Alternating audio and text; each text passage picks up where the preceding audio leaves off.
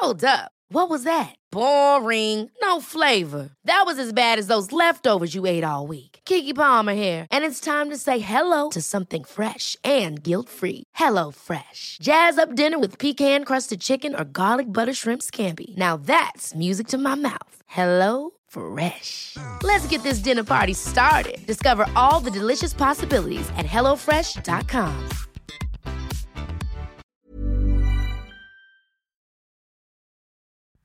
Put a cork in your celebrations.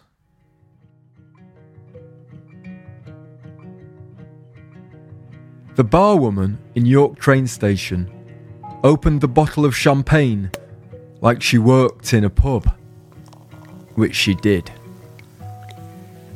A firm twist of the wrist, without ceremony. The novelty of popping a cork has long since faded. She was a sufficient distance from being surprised. If the bottle had a message in it, she had heard it a thousand times before.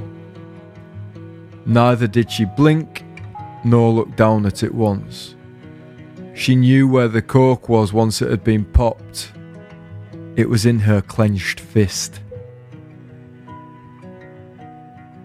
The opposite of Formula One. Formula 2 tired to be enthusiastic for our celebrations. Placing the cork next to the till, tilting the glasses.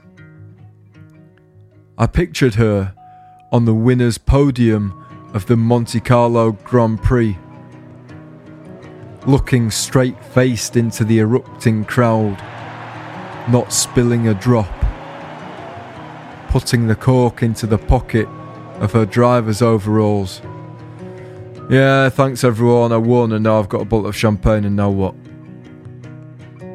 If, in the pub after she had taken our order, she had shaken the bottle, popped the cork with her thumb, firing it into the face of a delayed traveller, and shouted, Wahey! and sprayed it everywhere, I would have probably asked to see the manager, to be honest.